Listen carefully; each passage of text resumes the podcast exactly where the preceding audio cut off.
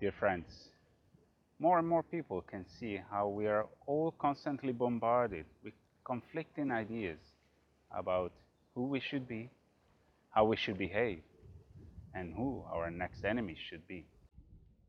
All these while being encouraged to ignore the clues that we are all living under the great illusion, the modern society that we all have built and created.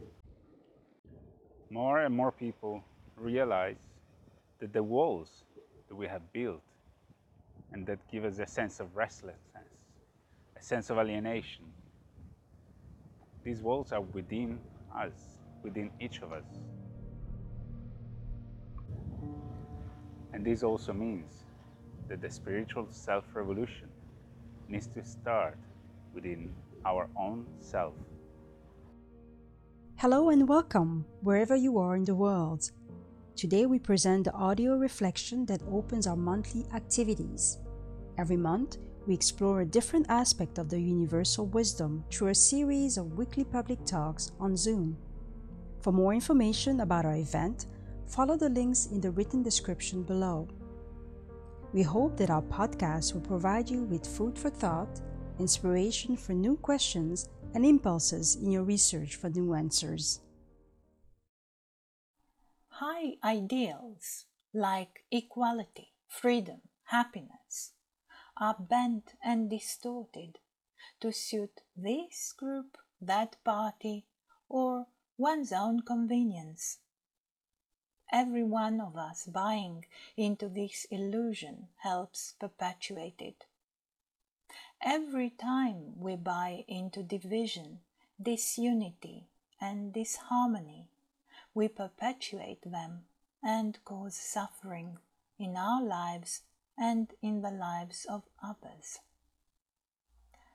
Many well meaning people are swept up into becoming mouthpieces of a failing reality. The cracks present in this reality are becoming more and more visible, both on the individual level and at a societal level.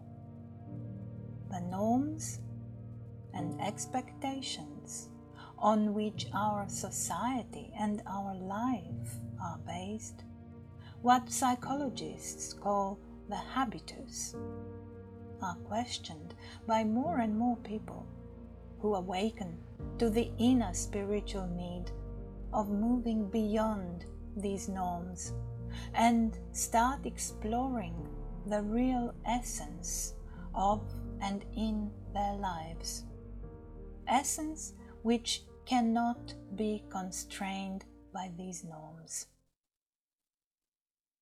Yet, some forms of the habitus are nearly invisible because they seem so natural to us.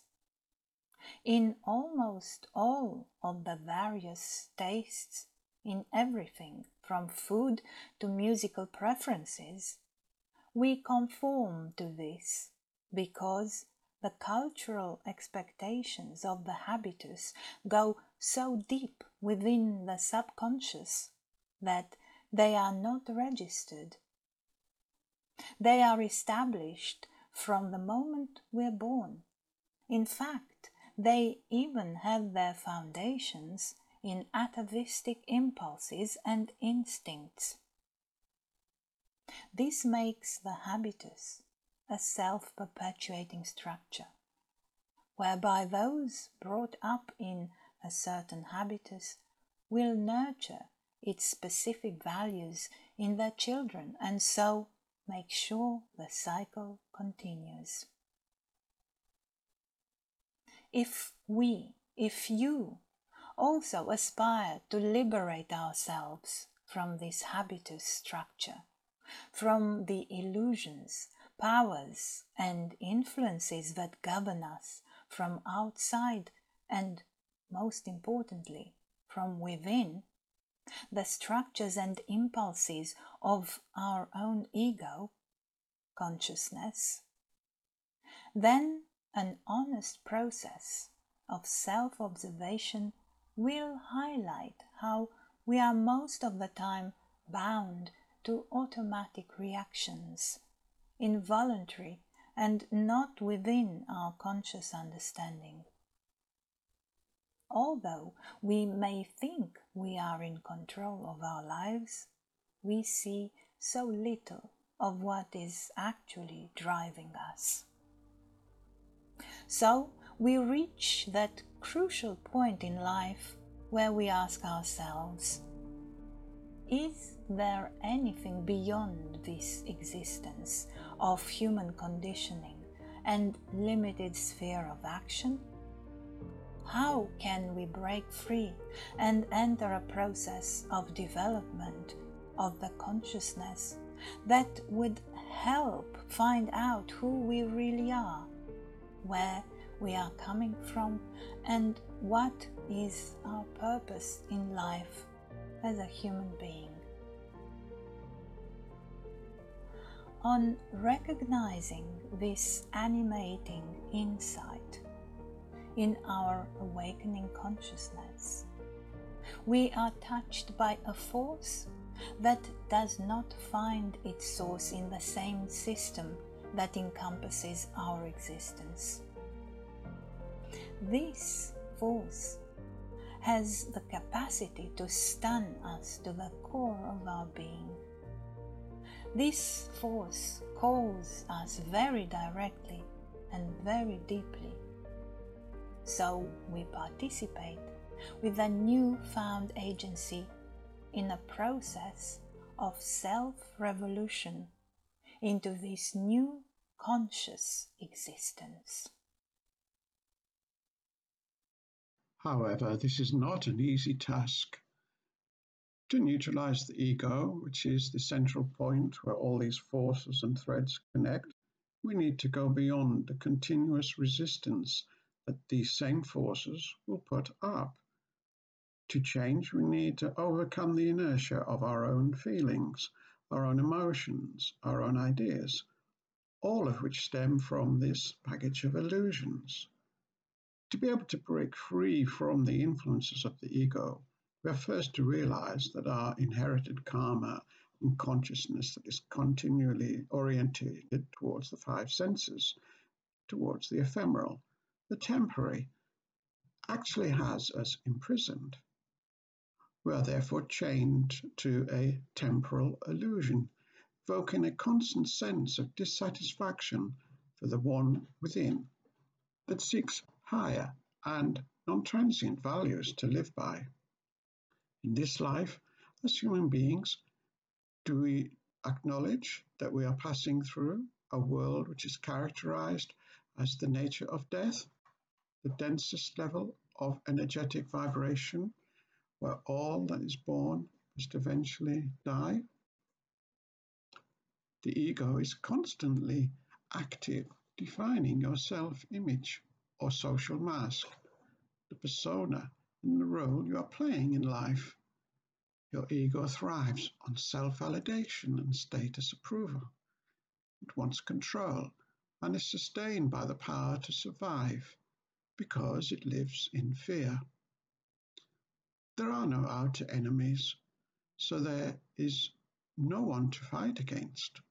All those are projections, illusions of our ego to trap us in its entanglement in the rising, shining, and fading that regulates the world of polarities, conflict, and suffering. Avoiding those battles adjusts our soul, directed focus to the fundamental nature of the inner work, so that our struggle is always an internal one. Through a deep level of awareness of who we really are, by observing both the negative and the positive in self reflection, the necessary structural change within our consciousness, also called the fundamental reversal, is allowed to result through our conscious participation in this development, dependent on our one pointedness of purpose. The reality that the universal wisdom teaches is that we are all part of the same unity of the Spirit. Only mankind has forgotten its spiritual origin. It has no direct experience of the complex spiritual system that encapsulates our own existence. This journey of inner discovery and awakening brings us the possibility of a total inner transformation of consciousness and therefore real liberation from the unending wheel of life and death. This is the fate of the microcosm if we do not initiate a complete inner revolution. The only key to open the gate of this prison is to be found also within you, in the last spark of eternity, the spiritual seed at the center of your existence. So become the observer of the inner and the outer dialogue within and around you. Create the necessary space to listen to the silence within, beyond the noise of the conditioned mind. Open up a space within where conflict and criticism, judgment or argument are not continuously fed by fear and anxiety or the need to overcome others the process of inner transformation will start establishing itself as the restored consciousness, which can then radiate out its divine light out into our dark and fallen world as support for those who suffer the distress caused by ignorance of the Spirit, the uniting force of the All. So, if we fully acknowledge that the only thing we can be sure of in this world is unrelenting change and uncertainty, then through our conscious new attitude to our life, we intuitively turn to that which is nearer than hands and feet, to the spiritual essence within. And being the initiate in this process of self revolution, we fully acknowledge that we are not an end in ourselves, but a means to an end. This acknowledgement can result in the awakening of our latent, full potential for true spiritual growth. Through a complete loss of the subjective self identity, we can undergo the hero's journey. The seed of the Spirit the dormant remnant of the original divine life in the human heart, is like sleeping beauty. It needs the awakening kiss of love of the handsome prince of the light. This is a familiar narrative. And similar to that, we find Arjuna in the Bhagavad Gita, or Percival in the Knights of King Arthur in search for the Holy Grail. We all need guidance for this change and fundamental reversal. Like Arjuna needs Krishna, Percival needs Galahad, and Sleeping Beauty needs her prince. But this guidance is not, however, outside of ourselves, it is within us. It is an immeasurable indwelling force that wants to awake and it has been calling us since time immemorial, and will enable the radical climax of the inner spiritual self revolution. But only if we let it through our personality's service to this higher aim during our lives. A wonderful analogy of this process is the bodily metamorphosis of the caterpillar turning into a beautiful butterfly. The divine reborn soul taking flight with spirit being and enters a new reality. In that reality, beings that were once bound only to space and time are taking up into the realm of eternity, love, and unity. Those that were lost are found. The previously dormant divine human being, now bearing again the consciousness of its original divinity, has consciously returned to wholeness. And it could only do so in collaboration with and servers through the then also transmuted and transfigured mortal personality. That is the universal mystery of spiritual self realization.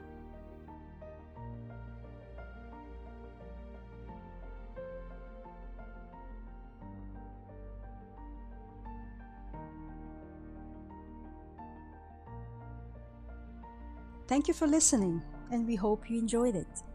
If you wish to support us in reaching more people, like our posts, rate us with 5 stars on iTunes, leave a positive comment where you can, or share our content on your social media.